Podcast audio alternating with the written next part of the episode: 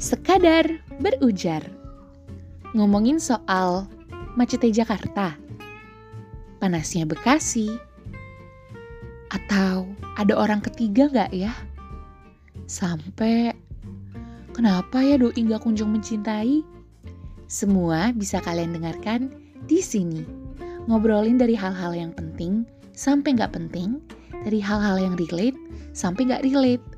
Cocok banget buat nemenin kalian nyantai, ngopi, atau beberes rumah, atau lagi kerjain tugas, bahkan sampai dikerjain sama tugas. Semua bisa kalian dengarkan di Sekadar Berujar. Selamat mendengarkan.